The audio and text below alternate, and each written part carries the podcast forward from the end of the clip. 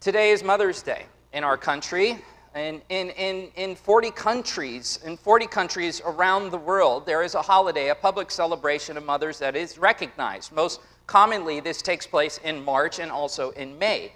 The celebration of mothers is, is, is recognized all around the world. There's millions of people who are going to be celebrating uh, mothers, you know, uh, this month on this day, as well some earlier in the month of March. And I'll spare you the reasons why we have sort of different around the world, different uh, times of celebrating. But suffice it to say, there's, there's millions of people around the world who are celebrating mothers. And this is a testimony to the power of mothers. Indeed, none of us would be here today without a mother carrying us to term and birthing us. Mother's Day is a day for us then to, to see the power of women and, and mothers and femininity and the wondrous gift of procreation that is given to us by God. With that said, the, the power, the power is not always for good. If your mother abandoned you, it could leave a very serious hole. If your mother was dysfunctional and selfish, it can be quite painful. If your mother was overbearing, a hyper helicopter parent, the damage and the anxiety that that can create is great. If your mother was manipulative and a drama queen, today can be a hard day. You see, even in dysfunction, moms have a grip on their children. They, they have a grip on their children. And the, and the power is what it is because God designed for that bond, as well as the bond of fathers, to shape the lives of children for Him and for His good. With that said, some of you here had godly mothers, and you can attest to the power of God's design in having a godly mother. Your life was blessed by a God fearing, Bible reading, no messing around mama. And with that said, there are some listening who we want to acknowledge, those of you who are mourning the loss of mothers. Uh, uh, others are mourning infertility. Others are mourning singleness. And of course, there are some who are enjoying singleness, but maybe you feel left out on holidays like this. There are moms who are mourning the loss of children, and that, and that loss is heavy. And with this in mind, I want to say up front that we want you to know here at Delray Church that it is okay to cry. Blessed are those who mourn. And we also want you to know that it is okay to partay. It's, it's a good day for many, it's a hard day for many, and with that said, what a better day than this? What a better place than this house? What a better book for us to turn to than the Word of God? This morning we are going to be studying 1 Samuel, named after the historic figure Samuel, who the ancient Hebrews would have known as Shemuel. Shemuel, 1 Samuel. We have a 1st and 2nd Samuel. Originally they were one scroll. They, they get broken into two in the process of binding and whatnot. So you're going to want to have your Bibles ready to turn to 1 Samuel, but we're going to make a pit stop that I'll tell you about in just a moment. So in Samuel, we will be reflecting on the life of a mother who suffered and sacrificed for her child, and hence the title of today's message, Suffering and Sacrifice. It should go without saying that being a mother requires both suffering and sacrifice. The act of carrying a child for many months and birthing a child for many hours, if not days alone, is one of sacrifice and suffering, let alone the work of the many years of raising a child. Beyond the maternal sacrifice and suffering, in our study today, we are going to see a woman of God face deep darkness, and by God's grace and God's power, she overcomes and shines brightly. That said, you, you have your Bibles, and, and we want to we wanna dig into things, but first, let me give you the setting. This morning, as I said, we're going to be studying 1 Samuel, but to give you some context for where, what we're going to be studying first, we need to make a pit stop in the book of Judges. Now, Judges is just before Samuel. In fact, it is separated by one book, Ruth. So let's turn in our Bibles to Judges. Find your way to the second chapter in Judges. And after this pit stop, then we'll get over to 1 Samuel. But first, we want to get some context, and we'll do so in the book of Judges. Judges gives us historical insight into the moral climate of the days of 1 Samuel. That said, the, the book of 1 Samuel opens at a very low point in the history of the nation of Israel. The previous 300 uh, uh, uh, years or so of the, of the era of the judges was marked by political, moral, and spiritual anarchy. We get a glimpse of it by reading the book of Judges, where we have records of horrible rebellions of humans against God. Mind you, not any old humans, but these are God's chosen people. The, the descendants of Abram, who become the people of Israel, whom God called to become a priesthood to the world to reconcile rebellious, rebellious humanity to himself. So, so, so God elects Abram and, and his children, his progeny, and takes them to a place and gives them this promise that they would become a priesthood and they would reconcile fallen humanity to himself. However, instead of being holy and witnessing to the world of God's graces, they were taking advantage of them in their rebellion. First Samuel records how the people rebelled against God by desiring to have an earthly king instead of rightly acknowledging God as their king. And, and, and, and as, as a result of their, their loving uh, the, the, this king, and as a result of being in relationship with him, God would work out this, this thing where they're priests to the entire world. But but they weren't doing that. And God, in His love, is responding to their rebellion as any loving father would by disciplining them to bring them to their senses. Sadly, instead of coming to their senses, instead of coming to the Father in repentance and faith for their sins, they attributed uh, the, the, you know, the, the hardships that they were facing not to the discipline of a loving father, they were attributing it to the lack of an earthly king in their government and nation. And so they were looking for political solutions to spiritual problems. The other nations have kings and they seem to be prospering, and so that's what we need to do, as opposed to seeing their lack of holiness and their lack of love, not to mention their lack of faithfulness to the covenant that God had given their father Abraham.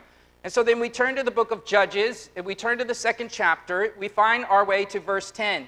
And we read, And all that generation also were gathered to their fathers, and they arose another generation after them who did not know the Lord nor yet the work which he had done for Israel. And the sons of Israel did evil in the sight of the Lord, and they served the Baals, and they forsook the Lord, the God of their fathers, who had brought them out of the land of Egypt, and following other gods from among the gods of the peoples who were around them, and, and bowed themselves and down, and they provoked the Lord to anger.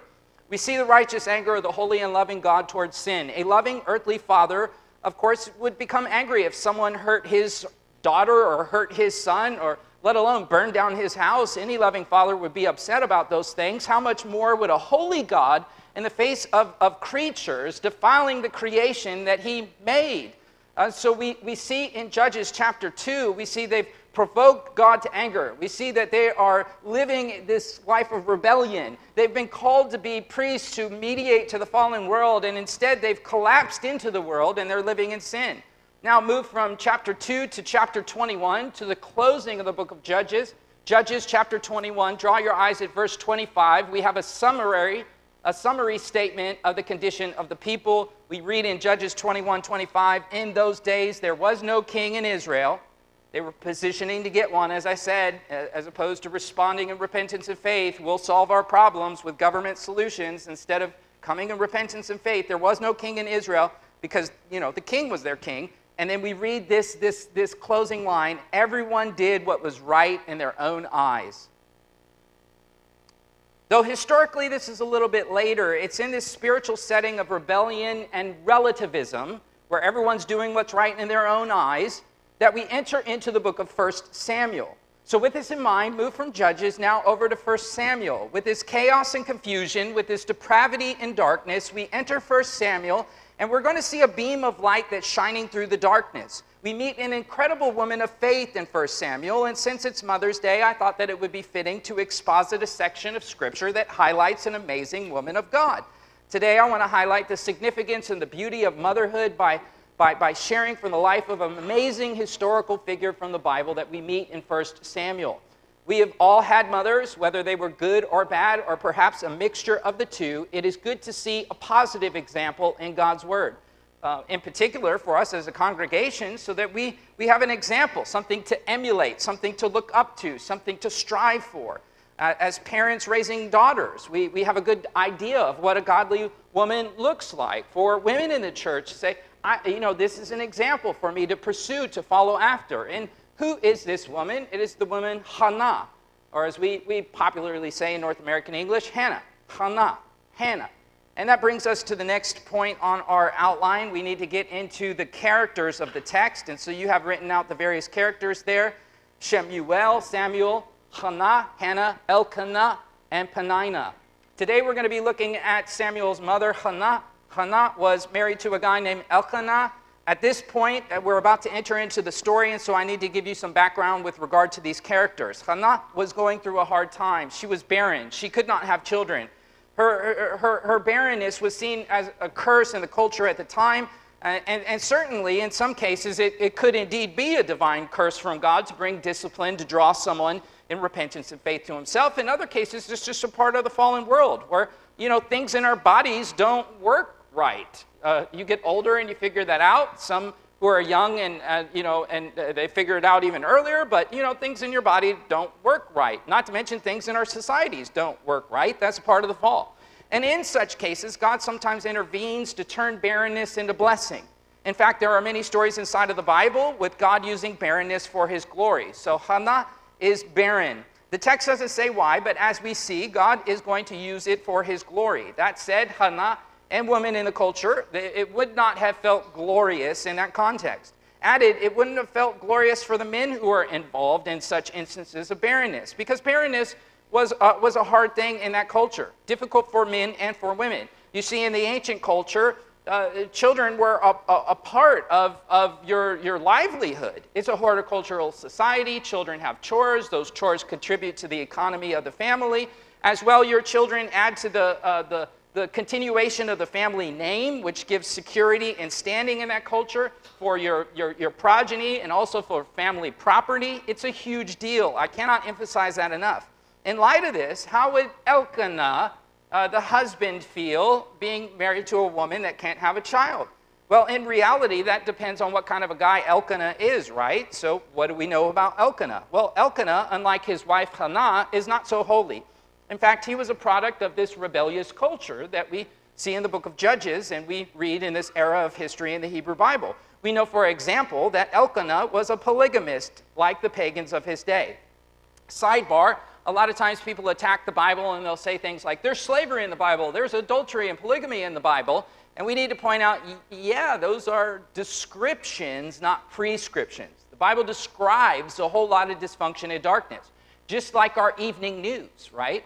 But we don't watch the evening news and think they're prescribing it, although some channels do. Uh, but, you know, it's just describing the darkness. This is a raw book that describes darkness. And here we see this dude, Elkanah, and he is uh, paganized and he's a polygamist.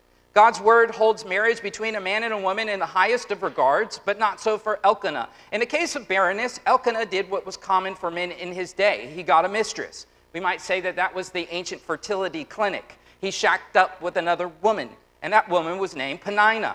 It sounds like, uh, Penina sounds like the sandwich place Panera. Uh, anyway, I like to just call her Penny. Uh, so Penny is not a nice gal. She too was a product of this rebellious culture. She had uh, nurture from the culture and nature from concupiscence working against her and within her. We see Penny in this historical count is very much a daughter of Eve, living in sin. Penny is seen bullying and belittling Hannah. She taunts and torments Hannah over something that Hannah has no control over. Penny, the bully, goes for the jugular and stigmatizes her sterility. Penny was not only sleeping with Hannah's husband, but she also bore Elkanah kids, and, and she never grew tired of reminding Hannah of it. Verse 7, uh, you look at the text of verse 7, you got 1 Samuel open. Hannah is crying. Hannah will, will not eat. This is a symptom of depression.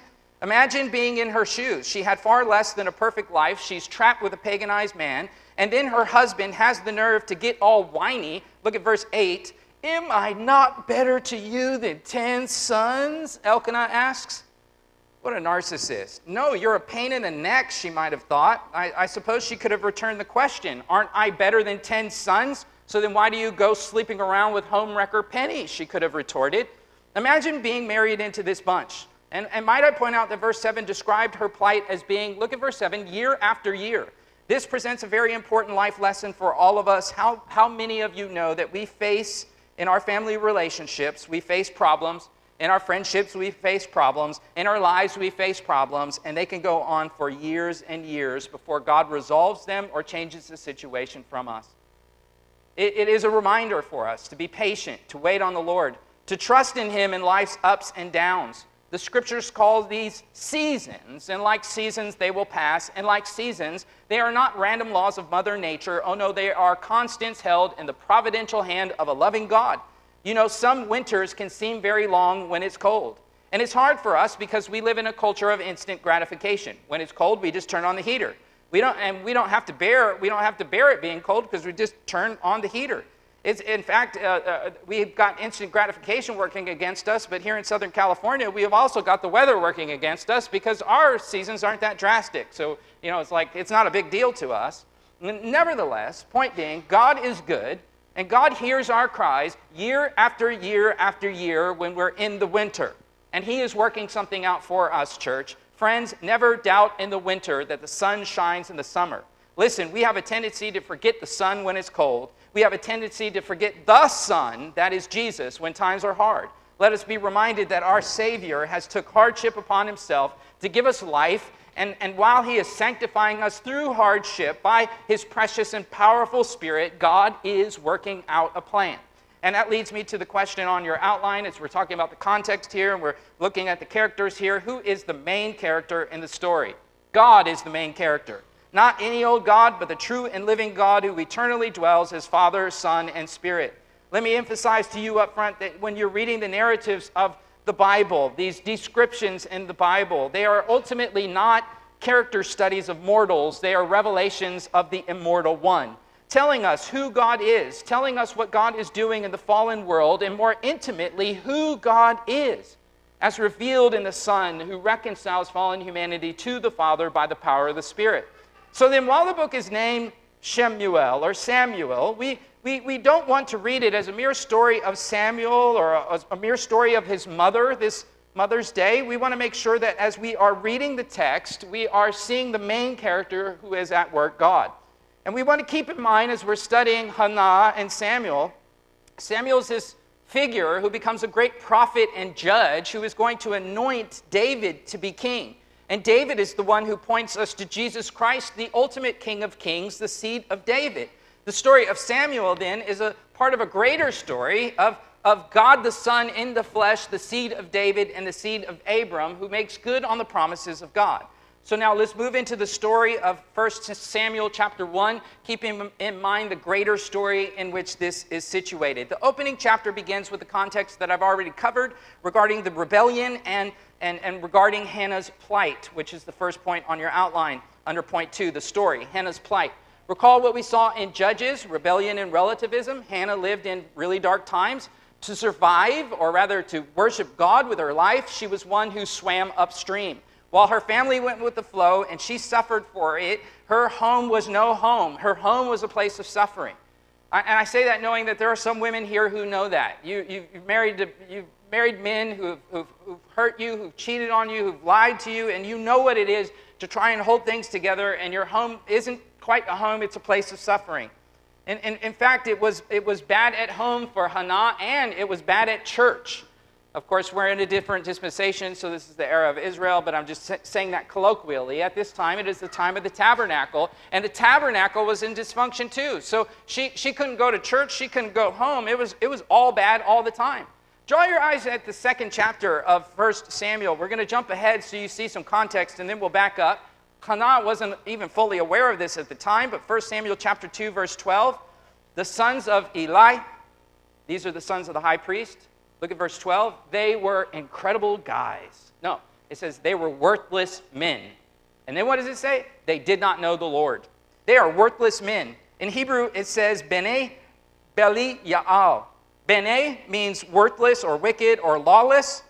Uh, Bel-i Ya'al, Bel-i Ya'al also means a worthless one or a wicked one.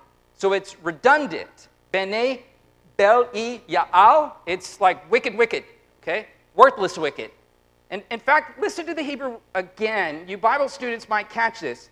Bel-i Ya'al, Bel-i Ya'al, Bel-i Ya'al. Are you familiar with the name Belial?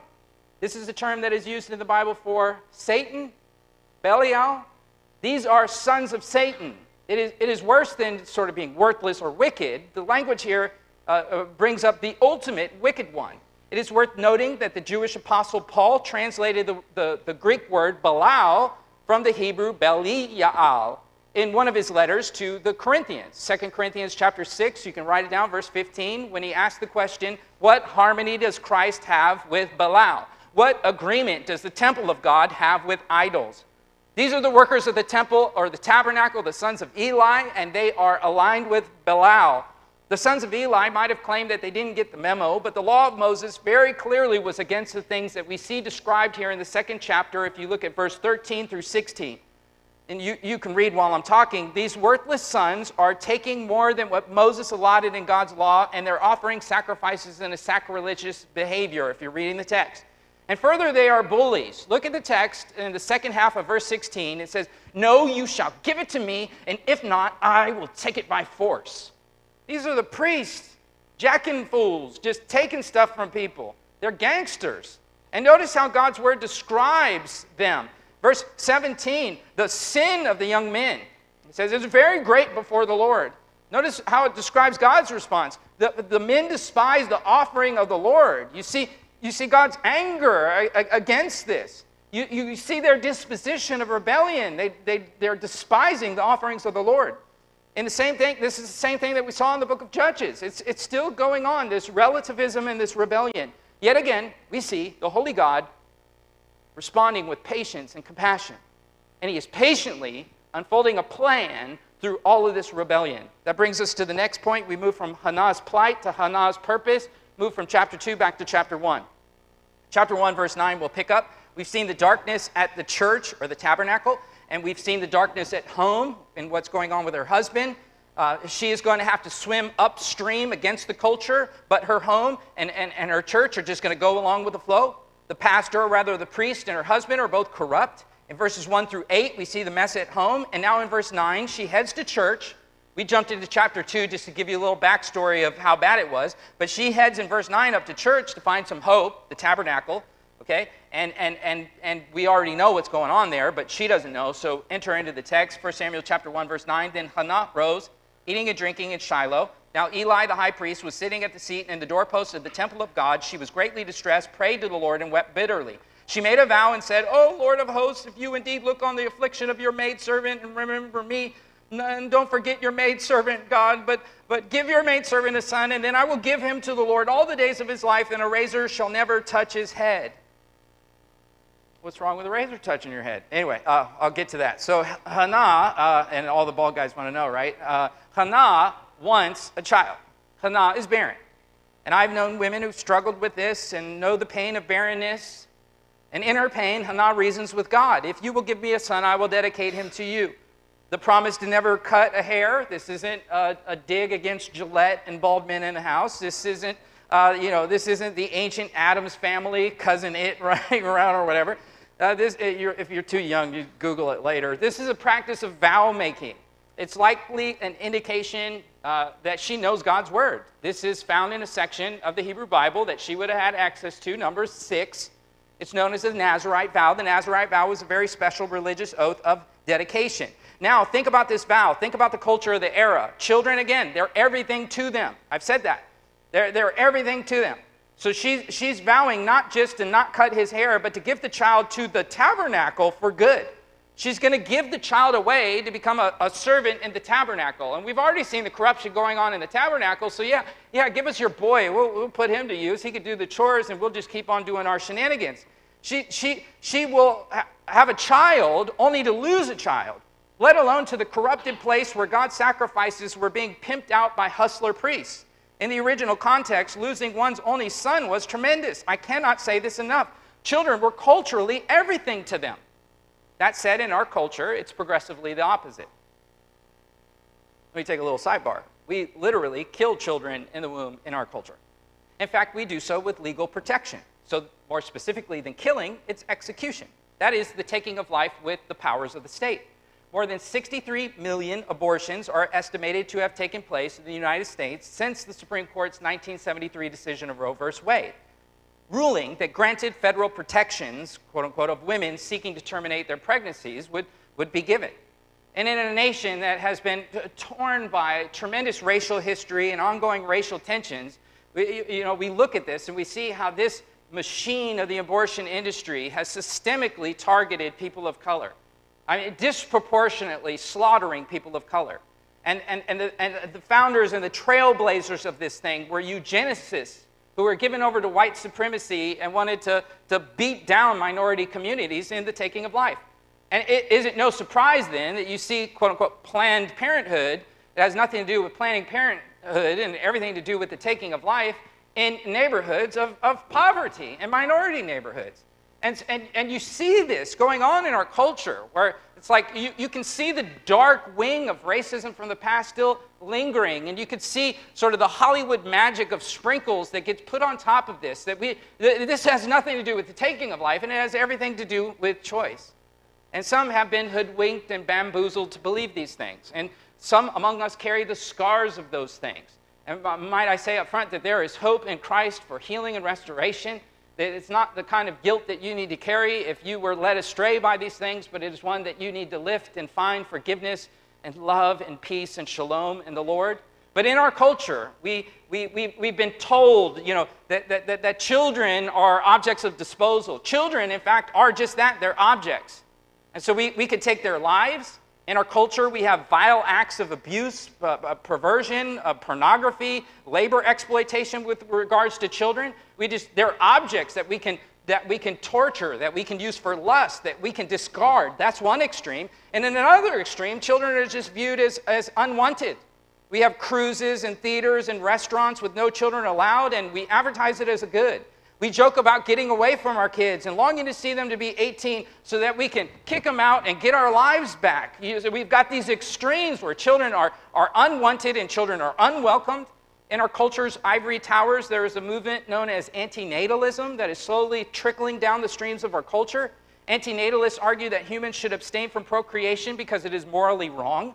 For example, professor of philosophy at the University of Cape Town, Dr. David Benatar, he wrote this book Better Never to Have Been, subtitled The Harm of Coming into Existence. He contends it's wrong to have children. And I quote, each one of us has been harmed by being brought into existence. That harm is not negligible because the quality of even the best lives is very bad and considerably worse than most people recognize it to be. Although it is obviously too late to prevent our own existence, it is not too late to prevent the existence of future possible people, end quote. And this guy is the director of bioethics. Uh, in, at, at the center in Cape Town. Well, suffice it to say, such nonsense philosophy would have never gotten off the ground in Hannah's day. In the ancient world, it was a wonderful gift for a man and a woman to have a child. Unlike modern antinatalism that wrongly and foolishly claims that it is actually immoral for a man and a woman to create life. But then again, speaking of a man and a woman, in our day, that is also up for grabs, isn't it? Uh, we reflect on these, noting that the difference from our world with the ancient world that we have in front of us in 1 Samuel. And we reflect on these so that hopefully we can get some perspective. In Hannah's world, children were deeply desired, and further, being a man and a woman was not a politically incorrect thing that triggered Karens or guys with knives to rush stages, as we saw this week, attacking a comedian known for jokes um, ar- around uh, the science of gender. One might say, well, speaking of science, if you want to bring up science, Pastor Matt, you and your religion and this book, 1 Samuel, and that lady Hannah, that's all before an era of science. So, if by science you mean secular empiricism, sure, but ancients had science, and besides, that's neither here nor there with regard to this matter that I'm talking about. The scientific fact are there are male and female. It's about as basic as the law of gravity. Females have two X chromosomes, males have one X and one Y chromosome. Aside from anatomy, it's very, it's very easily proven in DNA, and it, it's, in fact, is very easily proven in a test of urine. Not to be crass here, but urine cells from the urinary tract, every time you pee, you have scientific evidence of your gender, whether you're male or female. And long before the ability to take a urine test, you could just observationally see this, whether a person stands or whether they sit or squat. There you go. You can tell observationally. I don't need to get a pee test on uh, in my house to, to look at the toilet seat and see whether it was the boys or the girls who left the mess. It's not rocket science. Bottom line, it is observationally clear, and science confirms what we see. Meanwhile, we have politicians in power saying the absurd when it comes to gender. Politicians in, in power, when asked what is male and female, responding, and I quote, I am not a biologist. Listen, I don't need a degree in biology to tell if you, that a male has an X and a Y chromosome, uh, to tell male plumbing further, or that females have two X chromosomes and female plumbing. And yes, there are very rare cases of abnormality where hermaphroditism occurs, but this does not undo the basic science or create a gateway drug for undoing gender. That is biologically and logically absurd. In any case, we have found ourselves in the absurd. A very powerful minority of rich and influential institutional powers have managed to demonize and cancel those who dare to stand with science and gender, let alone scripture. Those who believe in science and the biology of gender, not to mention common sense, are vilified by secular forces today. We are told by the thought police and the politically correct Gestapo that sex and gender are just social constructs that are imposed on us by sexist patriarchal culture. But really, there is no such thing, they say. There is no such thing as male and female. Well, science begs to differ, not to mention common sense. But alas, common sense is not so common. So we're seeing wars now around men competing in female sports. We recently saw in national news a male swimmer who ranked 65th in the 500 freestyle and 554th in the 200. This male took, surprise, surprise, first in the freestyle at the NCAA Division I Women's Swimming Championship. Moving from national news to more local news, we've seen battles over bathrooms that are male and female. They say, oh, you know, that, that's patriarchal, that's sexist, you shouldn't have male and female bathrooms, everyone should be able to choose where they want to go. And so men can use women's restrooms, which in a culture with real objectification of children, pedophilia, rape, porn, so on, it's very concerning to say the least. And now in Oregon, we recently have been watching the news, if you have your eyes open, the so called Menstrual Dignity Act that requires schools to place feminine products in boys' bathrooms. In case girls who identify as boys, but clearly aren't, uh, you know, because they need to have access to actual things that help their plumbing that match their gender.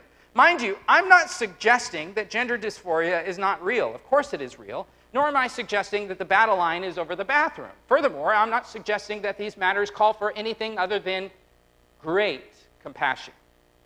Indeed, confusion must be met by God's people with genuine compassion. Not the rage that you see on the evening news. I'm talking about genuine Christian compassion. Our culture is so confused. Our culture needs to hear the compassion and feel the compassion. Our, our culture needs to hear of God and His grace in Christ to save us and to, to heal us. Our culture needs to hear of, of, of sin and its effects, and that all of this is just symptoms of that greater issue. Meanwhile, this week, out of nowhere, when Roe v. Wade popped back in the news, all the secularists all of a sudden knew what a woman was all of a sudden. In D.C., we had angry crowds at the Capitol Square protesting states having a right to choose uh, human life. Hundreds filled in the downtown on Tuesday. People were going nuts. So if you've watched the news this week, well, there was a shamefully leaked SCOTUS discussion about Roe v. Wade, questioning whether it should be turned to the states Imagine that, to make their own decisions about whether their tax dollars should go to feeding the execution and racist machine of abortion. With that, if there is no gender, why do they say women should have a right to choose? Women should have a right. Well, what about the men who have babies too, right? Isn't that a part of your platform? After all, can't men get pregnant? It wasn't that long ago. Here's a story from 2019 in The Guardian of the dad who gave birth. Being pregnant doesn't change me as a trans man the, the title reads. So, to be clear, I'm not making any claims about the freedoms of one's body. Unlike abortion, this, this, this, this instance here is, is a, a woman's body. If she wants to take drugs to grow a mustache or pay a, a surgeon to chop off parts of her body or surgically add things to her body, that's between her and her physicians and the authorities in charge of medical and mental practice and drug matters related to it. While I personally would want to appeal to this woman or to a man doing the reversal of these things, that has nothing to do with Roe versus Wade because in this, in this case, you, yeah, that's your body. You can knock yourself out, do whatever you want with it. But in the case of abortion, we're not talking about a woman's body, we're talking about a baby's body. So never mind that only women can get pregnant. And let's never mind how insulting it is to suggest that women can only plan their pregnancies by abortion. Let's talk about the fact that abortion is not a woman's body, it's a baby's body. One might argue it's not a baby, it's a fetus. Uh, okay, but fetus is the Latin word for baby. So let's start again. We're talking about a baby. A fetus is a baby, a human baby. All the DNA is there the heartbeat, the face, the hair, the organs, the feelings. It's a separate human, it is not the woman's body. A woman doesn't have two hearts and two brains and four lungs and 20 fingers and 20 toes and for kidneys, the act of abortion is not a mere altering of a woman's body, it is the removing of a separate body. And this week, our president was asked while standing at, at, at Andrews Air Force Base about the leaked SCOTUS document and, And he said, Well, I mean, uh, so uh, the idea we're going to make a judgment that is going to say no one can make a judgment to choose to abort a child based on a decision of the Supreme Courts, I, I think it goes way overboard. And yet, there it is, out of your own mouth abort a child. This is not my body. This is not about women's reproductive rights. It, this is about aborting a child, and of all places, in the land that claims it believes that all humans are created equal and endowed by their Creator with unalienable rights, and among them are life. Life. Abortion takes life. Clearly, this is not a do what you want to do with your body issue. No one is saying you can't get a tattoo. Ladies, you can't get your ears pierced. Ladies, you can't cut your hair. That, that's your body. You can cut your hair, you can tattoo yourself, you can do whatever you want to do. Similarly, those who are born, born men, if they want to surgically add things to their bodies to look like women, if you want to do a Bruce Jenner or whatever, I, knock yourselves out. That's your body. Do, you know, that's you. Forget it. But at the end of the day, forget about standing before the government and the public. Ultimately, we will stand before God because God is the one who's given us our bodies, and our bodies don't belong to us, they belong to Him. And, and our culture needs to realize this. Uh, last night, I caught some snippets from SNL, that wonderful bastion of all, all things good. And, uh, you know, SNL starts off last night, of course, with mocking, mocking life and twisting and distorting the details. It was absolutely surreal.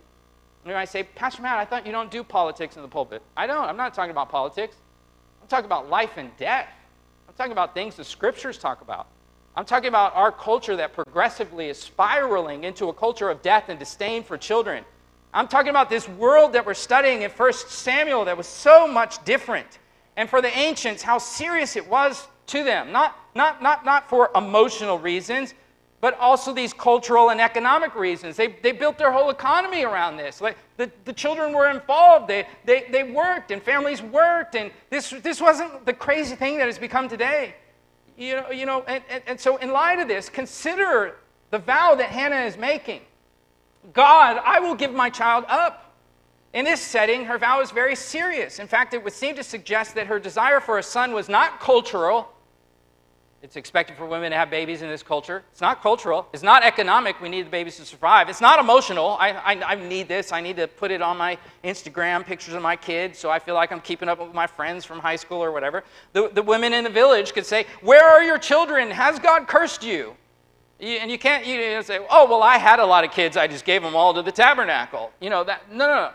If that were the case, Hannah could have just said that to Penny when Penny was bullying her and just said, Well, I had a lot of kids, I gave them to the tabernacle. If that, that, that's not what's going on here. Her reason for desiring this child isn't to get Penny off her back, it's not to have pictures on Instagram, it's not to solve her own emotions. Her reason for wanting to have a child is theological. And we see this in her prayer as we study this text.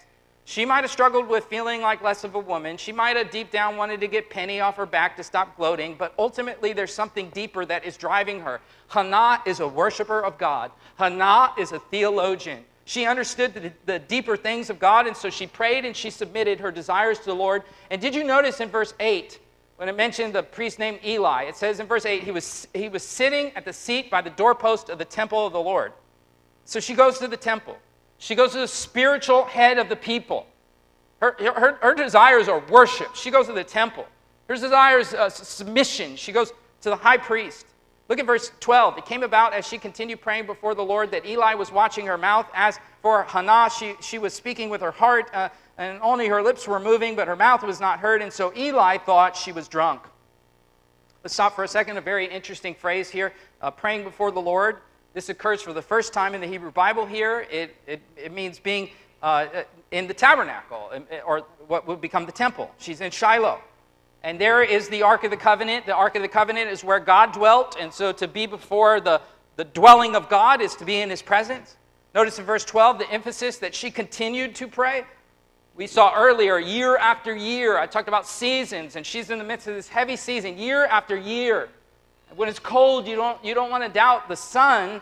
And so, so, so year after year, juxtapose that with her continued prayer. She, she, she's relentless.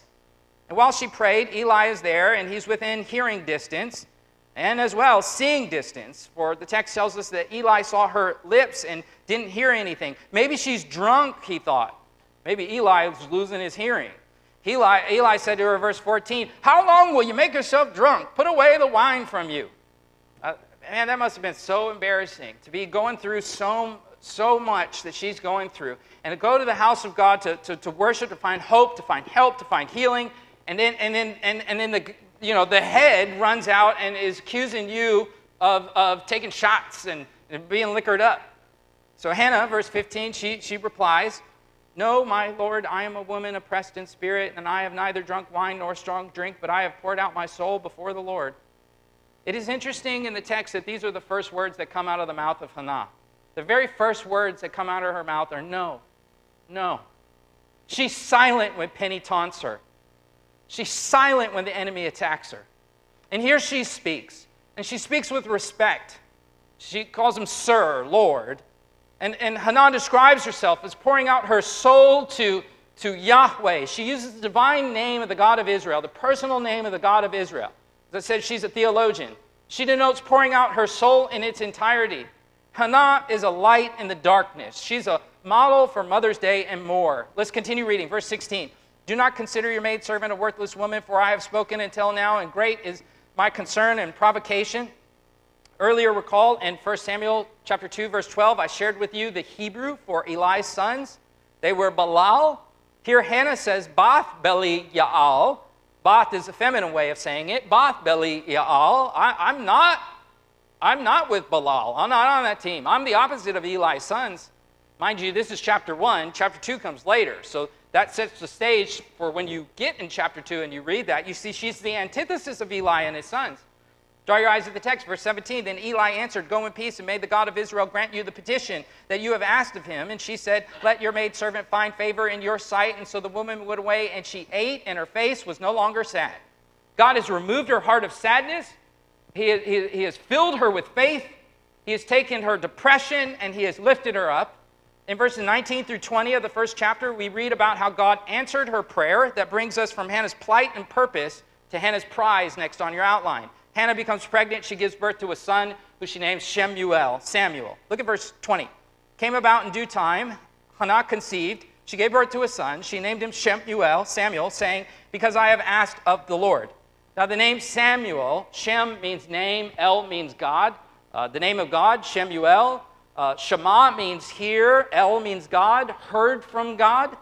Uh, by naming him this, Hannah is admitting this isn't a fluke of nature that allowed her to become pregnant. Rather, she was heard from God, and this child is from God. And she's received this prize. And now we move on the outline from plight to purpose to prize to the predicament. Now that she has birthed the child, will she go through with it? Or will someone tell her this isn't necessary? Remember, we're reading a description, not a prescription. The text isn't telling us what Hannah's doing is something that you ought to do as well. It's just a description. Recall two weeks ago when we had the, the extended sermon on first fruits. And I related to you in that message on first fruits the theme of the firstborn. And we saw in the law of Moses that the firstborn was not to be given away at the tabernacle. The firstborn was to be redeemed with an offering. That's what the law of Moses teaches. So, again, this is a description, not a prescription, because the law of Moses prescribes what is to be done. In other words, people weren't supposed to do what she was doing.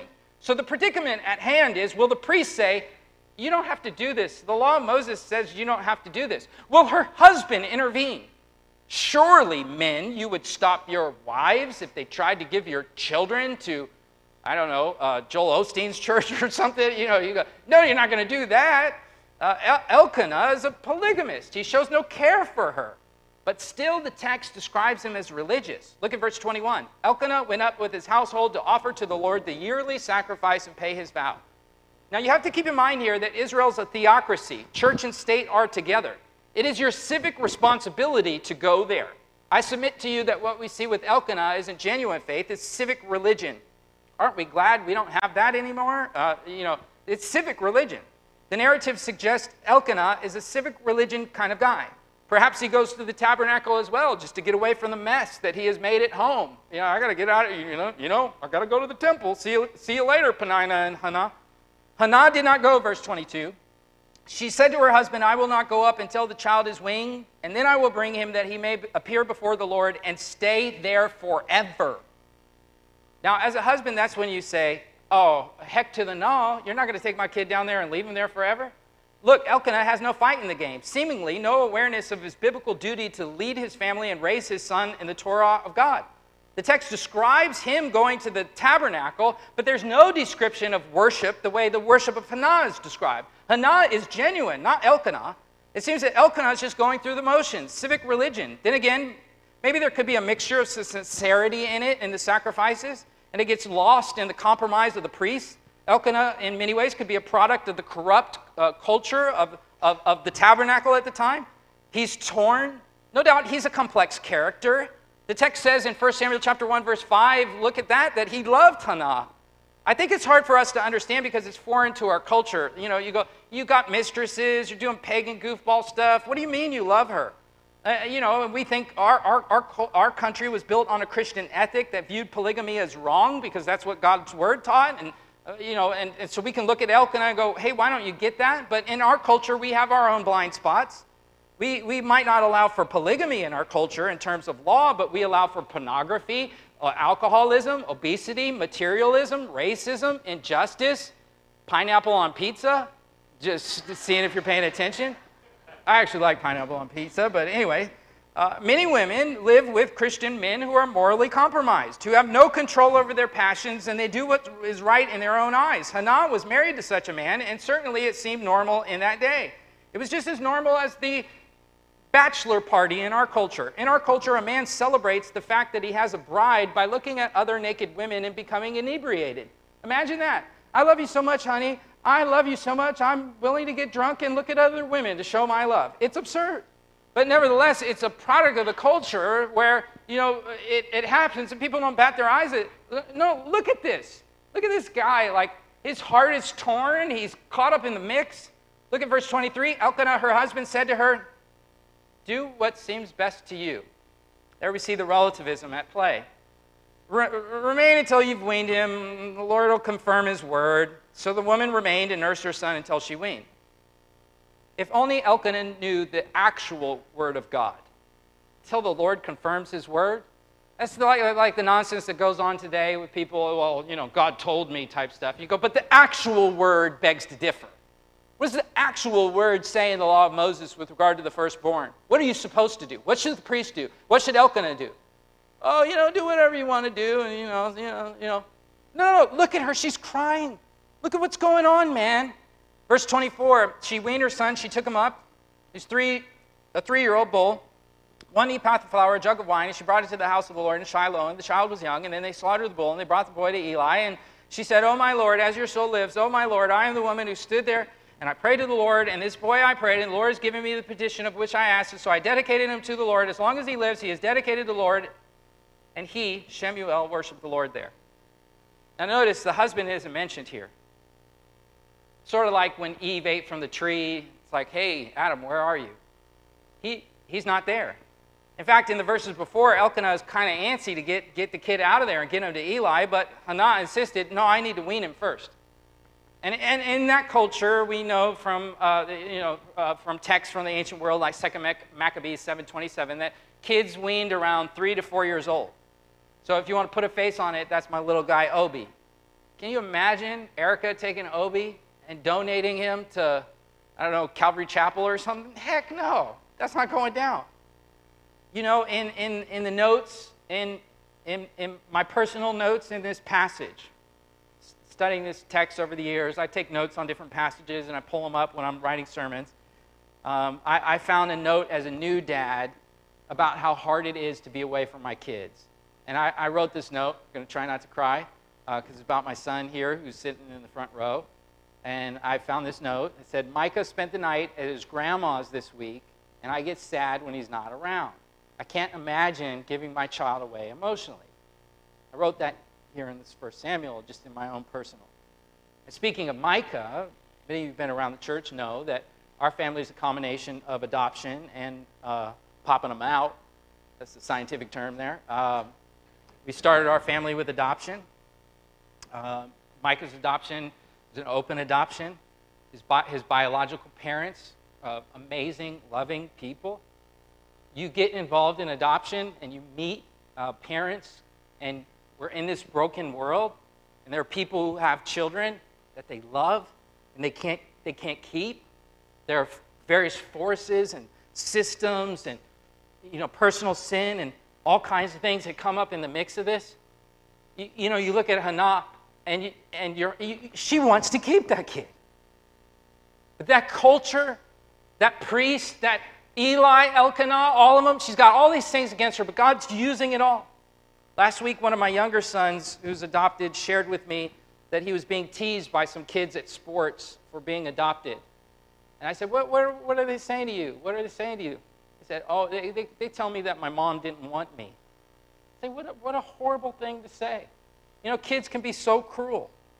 So I teach my kids to be cruel too. So I tell them, uh, when, when they say that to you, you say, Well, your mom just had you, but my mom chose me. You know, you got to have some comebacks. The thing is, many who are adopted have biological mothers who love them. And, and, I, and I know godly women who uh, put their children up for adoption, and Mother's Day rolls around, you, you feel certain weights with this. Look, there's, this life is hard. That's why I love the Bible. You get these raw stories, and they're so complex, and these characters that are flawed and messed up. And we're reminded in all of this that, that humans aren't the heroes.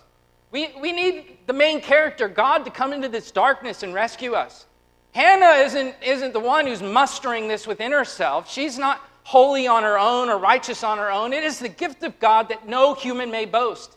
Hannah herself has been adopted by God.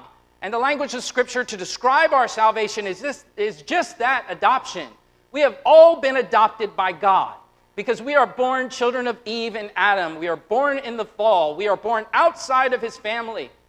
And God saw fit, the holy God who is, to send his Son to reconcile sons and daughters to him through the work of the Son, who would die on a cross for us, who would rise up from the grave and, and would punk the kingdom of darkness, death itself. And so we, we, we gather in church to hear this good news. I'd be a derelict of a preacher to not proclaim this good news Hannah, Hannah is one who, is, who has been rescued by God. Everything is stacked against her. You can't make logical, sociological sense out of this. Hannah, Hannah is rejoicing in the God who is. Draw your eyes back at the text. We move to the next point. We move from Hannah's predicament to Hannah's prayer. She gives up the child. Chapter 2, verse, verse 1. Hannah prayed and said, My heart exults in the Lord, my horn is exalted in the Lord, my mouth speaks boldly against my enemies because I rejoice in your salvation. Her enemies are not Peninnah and Eli and Elkanah. The language here isn't personal rivalries. The language here is of the Philistines. It's of the nations against the people. This is redemptive historical language. Her horn is exalted. The horn in the Hebrew Bible is messianic prophecy. She's, she's longing for a messianic figure who will come and will bring God's kingdom. There is no one like the Holy God, verse 2. Indeed, there is no one besides you, nor is there a rock like our God. Boast no more very proudly. Do not let arrogance come out of your mouth, for the Lord is a God of knowledge, and his actions are weighed, and the, the, the, the bows of the mighty, they're shattered, and the feeble gird their strength, and those who are full hire themselves out for bread, but those who are hungry cease to be hungry, and even the barren gives birth to seven, and she who has many children languishes. Hannah is offering up this prayer as she has given her child. You say, How do you make sense out of this? This is God's grace. Notice the reversal here. The full are running out and the hungry are becoming full. Notice the reversal here. This, this poor barren woman who God is exalting over the men, over the high priest in that culture, how radical that was. Verse 6 The Lord kills and the Lord makes alive, and he brings down to Sheol and he raises up. The Lord makes the poor rich, he brings the low, and also exalts. He raises the poor from the dust. He lifts the needy from the ash heap to make them sit with the nobles and to inherit a seat of honor. For the pillars of the earth are the Lord's, and he set the world on them and he keeps the feet of, of, of, the godly ones, but the wicked, th- those are silenced in the darkness. And, and, and not by, by might shall a man prevail. Those who contend with the Lord will be shattered against them. He will thunder in the heavens. The Lord will judge the ends of the earth, and he will give strength to his king and exalt the horn of his anointed. See, it's, it, her, her prayer is about something bigger than her plight. Her hope is in the horn, the anointed one. Christ means anointed. Messiah means anointed. Here you see a lot of theology, and there's not time for me to unpack it all. But again, going back to what I said earlier, Hannah is a theologian. She understood who God was and what God was up to. She was, she was longing for the day to see the one who would come. There is not time to get into this, but I would be remiss if I didn't point it out to you. Write it down in your notes somewhere. You need to study this week while it's fresh on your mind Luke chapter 1, verses 46 through 55. The Magnificat of Mary parallels Hannah's prayer. And the themes you see in both of them, they're amazing. You need to study these. You need to, you need to see Luke 1 and 1 Samuel 2 and study them together. And, and not just the prayers, but the persons, Hannah and Mary. Both are without child. Both are empty vessels used by God. Both gave birth to sons who would become prophets to the nation of Israel. Samuel would anoint King David, and Mary's son would be the anointed seed of David. You see the fulfilling of the promises when you situate this story in the greater story. Moving on the outline so that we can land the ship, we move to Hannah's promise. Verse 11 Then Elkanah went home at Ramah, and the boy ministered to the Lord before Eli the priest. So the family goes home, and Shemuel stays. And the passage goes on in verse 12 through 17 to speak of Eli's sons. We already looked at that. We saw their shenanigans and, and, and the rest. They were characteristic of the day. And the irony in the verses is that we, we, have, we have this strong mother who gives her child to the Lord's service, and we've got this weak father, Eli, whose children are defaming the Lord's service, Phinehas and Hophni. And, be, and because of this, we look to Hannah and not to Eli. The passage shows Hannah uh, being involved in her child's life. We move from the promise next to the passion. Look at verse 18 and 19. Shemuel's ministering before the Lord as a boy wearing a linen ephod. This is uh, the outfit of, of, a, of a priest. And the mother would make him a little robe and would bring it to him year for year, and she would come with her husband to offer yearly sacrifice. He, he's, he's, he's growing in the graces of God. And you see her passion for him. She goes to see him, she, she cares for him. You see her heart through this. And again, where is Elkanah? The, the narrative is masterful in the way it's, it's describing but in what it leaves out and what it includes, you get the moral assessment there. See the promise, see the passion. Now see Hannah's prospect. Verse 20. Eli would bless Elkanah. You get a little Elkanah reference in passing here, and the wife, and say, May the Lord give you children from this woman in the place of the one she dedicated to the Lord. And they went to their own home, and the Lord visited Hannah, and she conceived and gave birth to three sons and two daughters. And the boy Shemuel, Samuel, grew before the Lord. Now, again, it's a bigger, there's a bigger story. It's more than these characters. I've described Hannah as an example, and she is, but the story is not a mere moral lesson or a character study. The passage is situated in the bigger story. Again, what is the bigger story? Salvation history. God is redeeming from the world a, a people for himself. And God's people are in bad times, and immorality is reigning. There was no hope for revival. They, they didn't have revival coming. Everyone was doing what was right in their own eyes, as we saw. But God, in His grace, said, I'm going to raise up one who will be the prophet and priest to the people. And Samuel turns as a type of, of Christ. There's shadows in, in, in the Christ. The humbled mother who is used in God's plan to bring in the figure who, who will cry out to the people Hannah and Samuel, we see Mary and Jesus, the eternal Son in the flesh, who would exalt God's plan and bring salvation to his people. We saw the setting, we, we saw the story. Now we move to the final point on your outline the solutions. It's Mother's Day. We've studied an amazing mother. We've compared their culture to our culture and looked at the mess of our culture. And, and, and, and to do so so we don't stand above the text and think, oh, they were so bad and we've got it all figured out. No, there are many lessons that can be learned from this text and many gospel gems. In terms of the gospel gems, I shared with you about the bigger story. We began with Judges. First Samuel is a bridge. So Judges and First Samuel then bridges us over into David. God promised to David that he would bring one who would rule perpetually. Long before, God promised Abram that a king would come through his line, Genesis 17:6 and 17:16 he repeated that promise to Jacob in Genesis 35 11. Moses revealed that God would raise up a king from his own choosing in Deuteronomy 17. And to David, he said one would sit on his throne who would rule and reign forever. And then the prophet priest Samuel comes and he transitions us from, from the depravity, from the relativism, uh, the rebellion, and all of that into this era of monarchy. Post conquest madness to monarchy and messianic hopes. Samuel is a priest and a prophet who anoints David, whose lineage is the one through whom the Messiah Jesus comes. David himself is filled with shadows of Jesus. Born in Bethlehem, works as a shepherd, God's chosen king. In the Psalms, David cries out with messianic themes of suffering and, and rejection, giving readers revelation of the Messiah to come. Hannah speaks of the anointed one we saw in her prayer and God's power over life and death and even the afterlife. Again, verse 10 Contend with the Lord against him, the thunder of heavens. The Lord will judge to the ends of the earth. He will give strength to his king. As you keep reading 1 Samuel, God judges. Eli and his sons fall. The ark of God is captured by enemies. The darkness thickens, but the hope of Hannah shines. It is all a reminder to us that in times of darkness such as this, where we place our hope. We place our hope in the king who is to come. There is no earthly explanation for Hannah. God was at work in her. What, what do most parents want for their children? What do you want for your children? For the most part, the answer in our culture is fame and fortune, position and power. Unfortunately, many parents seek to live their lives through their children's lives.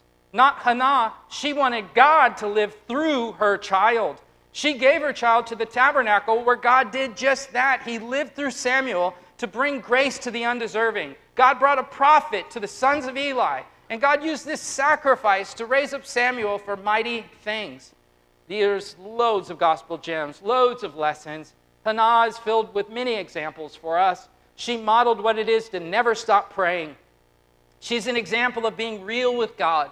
She wasn't pretentious. She poured out her soul to God. I think of the Pharisee that described himself, uh, uh, you know, praying to himself that Jesus spoke about with the Pharisee and the publican. She's not praying to herself. She's crying out to God, and it's, it's raw, and she brings her heart to God. This passage records a narrative of this woman that gives us a great example it, it, it records a narrative that gives us hope that in dark times, God can send prophetic mouthpieces to point the culture back to Him. A faithful mother who cried out to God. Oh, that God would give us faithful mothers crying out for their children today, and fathers. Hannah did, and it brought one of the mightiest prophets that Israel had ever known. Church, will you pray and believe for God to raise up a Samuel in this generation for this city and the darkness around us? Will you sacrifice to this end? Let me close with a story. 17 year old William Patton Mackay. He left his Scottish home to attend college. His mother, when he went off to college, gave him a Bible. She wrote his name in the Bible and a verse of Scripture. College was only the beginning of a lifestyle which saddened his godly mother. At one point, he sank so low that he pawned his Bible to buy whiskey. His mother prayed for him until she died. Eventually, Mackay became a doctor in a city hospital. One day, true story, one day, a dying patient asked for his book. After the man died, Mackay was curious to know what the book was, why it was so precious. He searched around the hospital room and he was surprised to find the very Bible that he pawned years before for booze. He went into his office. He gazed at the familiar writing of his mother noticing the many pages with underscored verses from his mother and his mother's hopes that, that he would read. After spending many hours in his office, Mackay knelt and he prayed to God for mercy and salvation.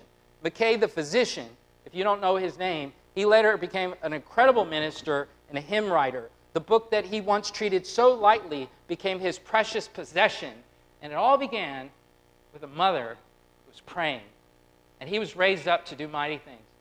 My, my grandmother, who's probably watching this online right now, was struggling with dementia. And whether or not she even knows who I am, or I'm just some preacher at this point that my mom has on the, on the computer for her to watch. My grandma has Bibles like this with my name written in the columns. And when I go up and visit, I always open them up. And I'm floored. Because God, before the foundations of the world, saw fit to rescue a people for himself and he ordained to use the prayers and the sacrifices of people to draw them to himself. Never stop praying for the prodigals in your life. Never stop praying for revival in this city. Never stop praying for revival in this church. And we will see the power of God come through suffering and sacrifice. Mothers, be encouraged this day. God is at, at, at work to use you for mighty things. As we come to close our service in song, we respond in coming to the Lord's table, where we have pictured before us the sacrifice of our Lord, whose body was broken for us, whose blood was shed for us. You have the invitation to come and eat. More importantly, you have the invitation not just to eat and to drink, but to be saved by Him, sanctified by Him, renewed in Him, and have all your sins covered. And you're invited to join in His people in this age as we go to the ends of the earth and herald the one who has come and shall return. Let's pray and let's sing. Father, we thank you for your love for us. And that while we were yet sinners, Christ would die for us. We thank you for the ministry of your word and this great section of Holy Scripture in 1 Samuel that brings us from post conquest judges into the monarchy and into the hopes of a Davidic king Father, we, we hear the cry of your Son in the words of the gospel that the kingdom of God was at hand. And the king offered the kingdom to the people and was rejected. We follow this whole storyline that you ordained to use rejection to bring redemption. And Lord, we are all rebels in this room. So we confess our rebellion. And we thank you that you rescued enemies and made them sons and daughters. And you went behind enemy lines to rescue us, prisoners of war, and to bring us home. And so, Lord, may we know your peace. The war has been ended in the cross and in the resurrection. May we rest in your peace here today as we celebrate the table and as we join our, our, our, our lips in, in song and praise. Receive these songs of worship, our offerings, and as we come to the table, Lord, oh God, move through this time. In Christ's name, amen.